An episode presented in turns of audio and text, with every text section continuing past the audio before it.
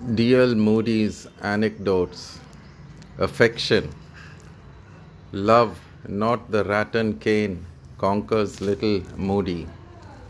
I remember when a boy, I used to go to a certain school in New England where we had a quick tempered master who always kept a rattan cane.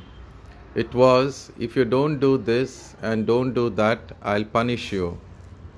I remember many a time of this cane being laid upon my back. I think I can almost feel it now. He used to rule that school by the law. But after a while, there was somebody who began to get up a movement in favor of controlling the school by love. A great many said you can never do that with those unruly boys. But after some talk, it was at last decided to try it I remember how we thought of the good time we would have that winter when the cane would be out of the school.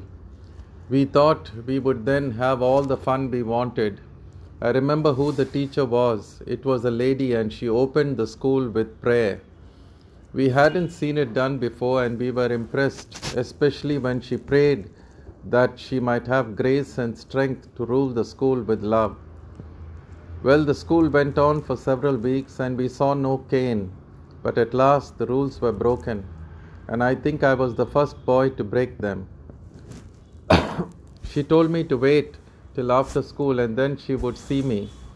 I thought the cane was coming out sure and stretched myself up in warlike attitude. After school, however, I didn't see the cane, but she sat down by me and told me how she loved me and how she had prayed to be able to rule that school by love and concluded by saying, I want to ask you one favor. That is, if you love me, try and be a good boy. And I never gave her trouble again.